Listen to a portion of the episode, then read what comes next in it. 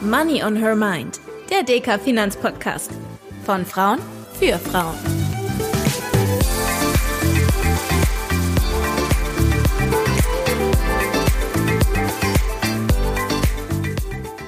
Hallo und herzlich willkommen zur letzten Folge Money on Her Mind im Jahr 2023. Könnt ihr es glauben, das ist bereits unsere zweite Folge zum Jahreswechsel und natürlich haben wir heute auch wieder einige Themen mitgebracht, die wir gemeinsam mit euch angehen wollen, damit wir alle gemeinsam mit einem guten Gefühl in Sachen Finanzen ins neue Jahr starten können. Auch heute ist wieder dicker Volkswirtin Dr. Gabriele Wiedmann an meiner Seite. Hallo Gabriele, schön, dass du da bist. Hallo Tanja, ich freue mich, dass ich dich noch ein letztes Mal im Jahr 2023 sehen kann. Gabriele, die Feiertage haben wir gut hinter uns gebracht und das neue Jahr steht vor der Tür. Ich bin neugierig. Hattest du schöne Weihnachten und gab es bei dir viele Geschenke, beziehungsweise hast du auch viel verschenkt? Also Weihnachten war schön, Tanja, aber verschenkt, ähm, ich bin sowieso nicht so die große Schenkerin, bin ja Schwäbin und außerdem in der Familie sind schon alle groß. Die Kinder brauchen keine Geschenke mehr. Unsere Tochter kriegt so oder so auch immer noch viel zu viel. Aber mein Mann hat ein schönes neues Kopfkissen von mir zu Weihnachten bekommen. Also wirklich so ein richtiges mit Daunen, weil er immer gesagt hat, seins ist schon so zerknuddelt. Nein, und nicht, dass ihr jetzt denkt oder dass du jetzt denkst, da soll er sein Erspartes reinstecken. Nee, nee, nee. Ähm, es ist einfach nur, dass er wieder besser schläft. Aber auch wieder ein ganz praktisches Geschenk. Definitiv ja. Ich muss ja sagen, je älter ich werde, desto weniger mache ich mir eigentlich auch aus Geschenken. Und wenn dann lieber Gutscheine für gemeinsame Unternehmungen mit der Familie, weil wenn es eine Sache gibt, die wir alle irgendwie nie haben, dann ist es gemeinsame Zeit. Aber so hin und wieder kommt es natürlich schon vor, dass man ein Geschenk bekommt, das nett gemeint war, aber für das man so einfach gar keine Verwendung hat. Ging dir das dann auch schon mal so? Oh ja, ziemlich oft. Und da muss ich auch gerade wieder dran denken, so im Freundeskreis von unserer Tochter, da ist es echt so, dass die zum Teil so viele und so teure Geschenke machen, ähm, dass sie selbst kaum noch Budget für sich selbst haben, also kaum noch Geld für sich selbst haben. Und dann kriege ich es auch mit, dass diese schönen, teuren Geschenke gar nicht ankommen. Deshalb liebe ich auch Gutscheine viel mehr. Wir haben ja sogar für all die Geschenke, die wir nicht brauchen können, eine Kiste zum Weiterverschenken. Da kommt das rein, was keiner von uns brauchen kann. Und das ist dann wieder ganz praktisch, wenn man spontan Geschenke braucht. Und ich bin eh niemand, der so gut beschenkt werden kann, weil ich immer denke, ich habe ja schon alles, gerade die beliebten Bücher, die man so gerne schenkt die kann ich gar nicht haben, weil ich habe keine Zeit zum Lesen. Ich muss ja podcasten und die Wirtschaft analysieren und über Wertpapiere reden. Genau, und die Nachrichten verfolgen, da gibt's ja auch einiges zu lesen. Das kennt ja vermutlich jeder von uns. Da wir hier ja aber auch vor allem über unsere Finanzen sprechen wollen, was mache ich denn mit solchen Geschenken, wenn ich jetzt nicht die Weiterverschenkkiste im Keller habe? Ja, so eine Schatztruhe ist eigentlich nicht so gut, da hast du vollkommen recht dafür liebe ich ja die neue Welt und das mit dem Internet. Man kann ja inzwischen Geschenke oder überhaupt Sachen im Internet wunderbar weiterverkaufen. Und damit hat man nicht nur wieder Platz zu Hause, weil die Geschenke nicht mehr da sind, sondern man kann damit sogar richtig Geld verdienen. Und das finde ich wirklich ganz praktisch und eine gute Idee. Wobei viele von uns das bestimmt nicht machen, weil wir ein schlechtes Gewissen hätten, so ein Weihnachtsgeschenk einfach weiter zu verkaufen oder umzutauschen. Hast du das auch gelernt? Ähm, haben wir das nicht alle gelernt, dass was man geschenkt bekommen hat, dass man das auf keinen Fall weiter verschenken oder weiterverkaufen darf? Ähm, ich finde das auch, das, das soll man können und das ist eigentlich sogar wirklich gut, weil man dadurch wirklich was gewinnen kann. Und das ist ja sogar noch nachhaltig, darf man nicht vergessen, weil das sind dann wieder Sachen, wenn ich die weiterverkaufe, weiterverschenke, muss ich schon jemand anderes nicht neu kaufen. Und dadurch machen wir ja unsere Welt auch wieder ein bisschen besser, weil dadurch weniger Dinge produziert werden müssen und dadurch auch die Welt besser geschützt ist und Ressourcen geschützt sind. Also da muss man gar nicht unbedingt ein schlechtes Gewissen haben, weil wenn ich jetzt so drüber nachdenke, wenn es schon uns beiden so geht, es geht wahrscheinlich den meisten Leuten einfach so. Also keine Scham, die Sachen auch weiter zu verschenken oder umzutauschen. Und dieses Geld, was man dann da verdient, beziehungsweise auch die Geldgeschenke, die man zu Weihnachten kriegt, die kann man ja dann sogar auch wieder nutzen, um das Geld für sich anzulegen. Und das ist ja dann sogar schon wieder eine schöne Geschichte und eine gute Idee fürs eigene Vermögen und fürs finanzielle Absichern. Das ist, glaube ich, schon eine gute Überleitung zu unserem nächsten Thema, Gabriele. Wir wissen jetzt, wie wir mit den ungeliebten Geschenken umgehen können. Es ist also Zeit, noch ein bisschen tiefer in die Finanzen einzutauchen. und zu schauen, wie wir denn gut aufgestellt ins neue Jahr starten können. Gibt es denn Dinge, wir haben letztes Jahr ja drüber geredet, was sich so alles auch mit Blick auf Steuern und so weiter ähm, im neuen Jahr ändert. Gibt es für 2024 auch so ein paar wichtige Änderungen, die man unbedingt auf dem Schirm haben sollte? Oh ja, es gibt mal wieder ein paar schöne Dinge, auf die wir uns freuen können. Im Prinzip hängen sie alle zusammen mit der Inflation, weil wir zum Glück es inzwischen so haben, dass gerade bei der Steuer, dass da berücksichtigt wird, dass es Inflation gibt und dadurch dann ein paar unangenehme Dinge auch Jahr für Jahr wieder verbessert werden. Was genau sind denn das Veränderungen?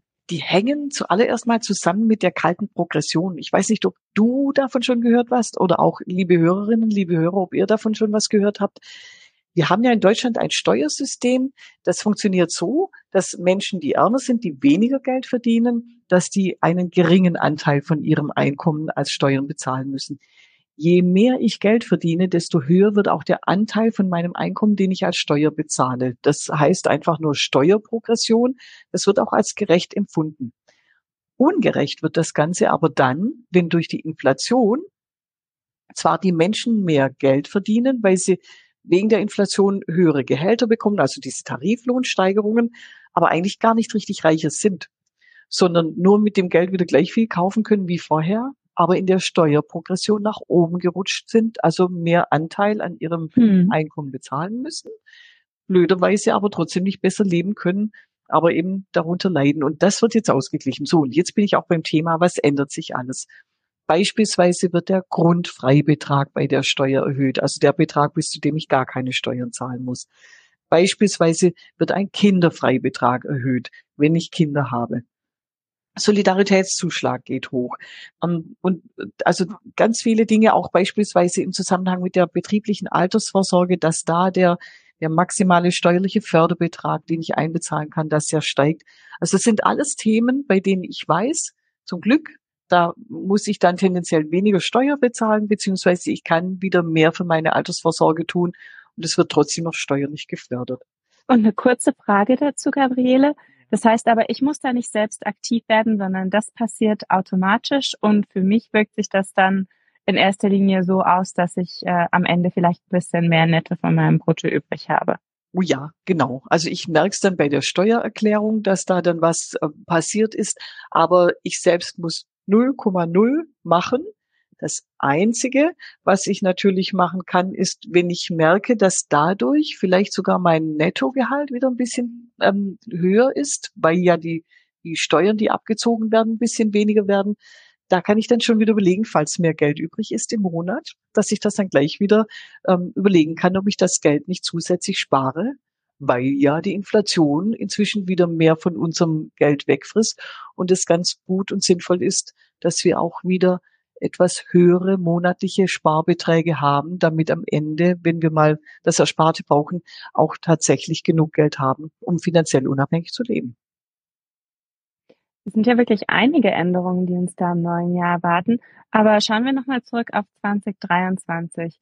Genauso wie bei manchen von uns ja der Frühjahrsputz einmal im Jahr so ein festes Ritual ist, so ist es bei mir der Kassensturz zum Jahresende, um zu schauen, ob meine Planung wirklich so noch on track ist, wie ich sie ja das Jahr über hatte oder ob ich da irgendwie noch was anpassen muss, ob ich viele unvorhergesehene Ausgaben hatte oder sich das Weihnachtsshoppen doch negativ niedergeschlagen hat.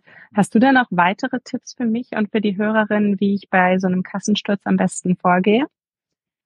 Es ist auf jeden Fall total sinnvoll, es zu tun. Und vielleicht haben wir ja auch alle ein bisschen mehr Zeit jetzt so zwischen den Jahren, dass wir das tun können.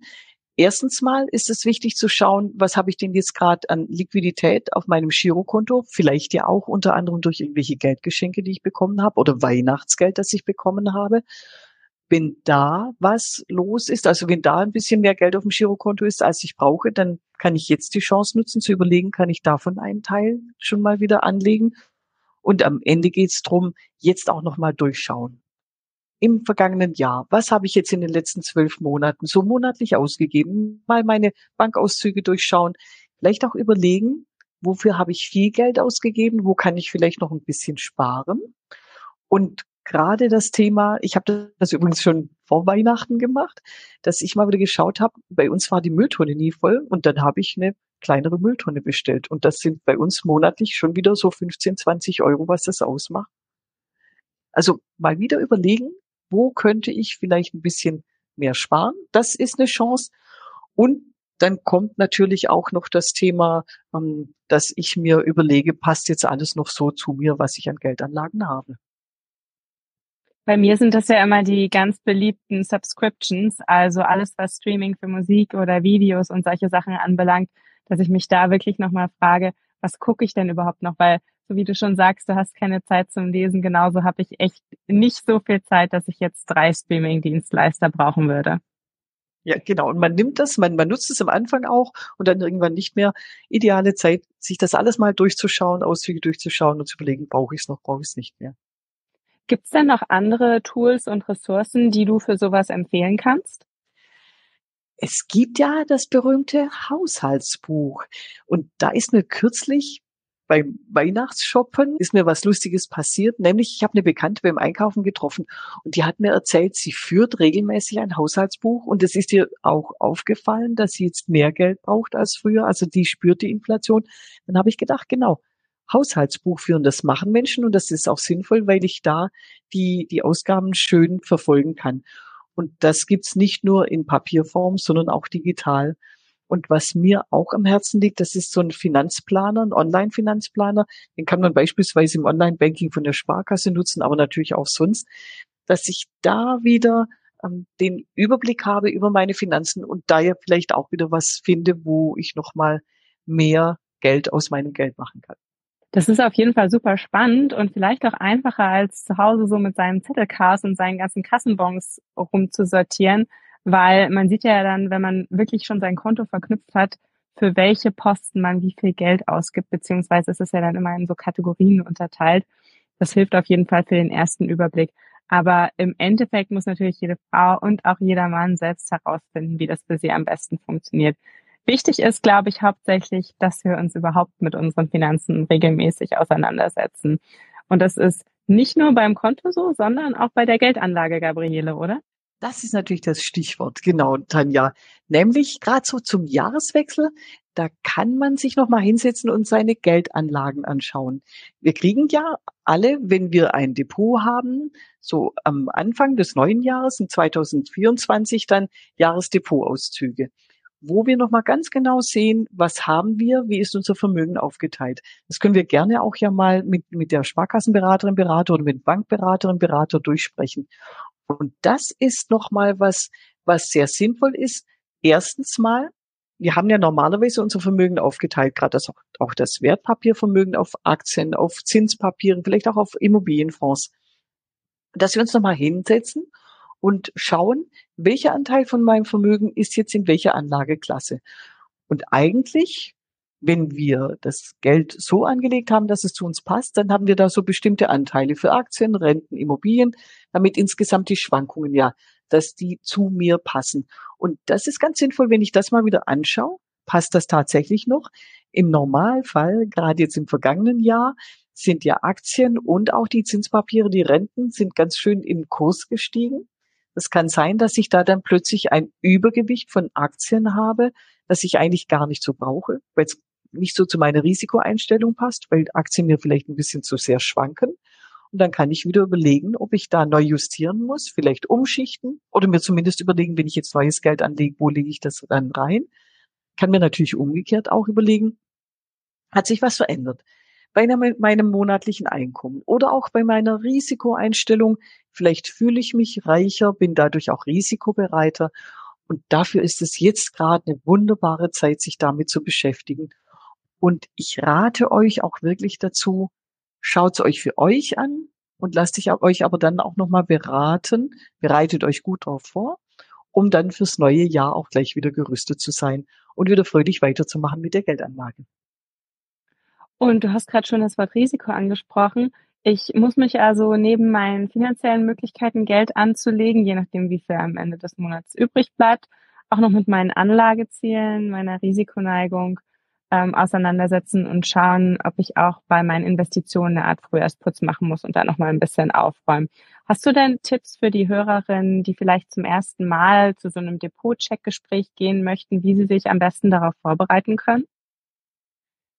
Schaut zuerst mal selbst, was ihr so an Überblick über eurem Geld habt. Also einfach nur Bestandsaufnahme und überlegt euch für euch selbst, was ihr so in den nächsten ein, zwei, drei Jahren vorhabt mit eurem Geld, gerne auch noch längerfristig.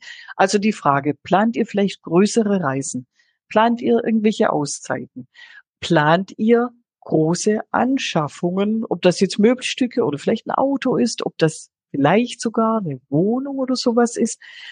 Und wenn ihr das ungefähr habt, also wenn ihr euch auf so einem Zettel notiert, in ein Jahr, zwei, drei Jahren ungefähr, bis fünf Jahre, bis zehn Jahre, was brauche ich? Das ist schon mal sehr hilfreich. Und extrem hilfreich ist auch, wenn ihr einen Überblick habt über eure monatlichen Einnahmen und Ausgaben. Viele Grüße von dem Haushaltsbuch, dem digitalen oder dem auf, auf festem Papier. Das hilft. Und wenn ihr mit den Informationen hingeht und euch dann noch für euch selbst überlegt, schon vorher, wie gut könnt ihr schlafen, wenn ihr wisst, dass ihr gewisse Wertschwankungen habt bei euren Geldanlagen.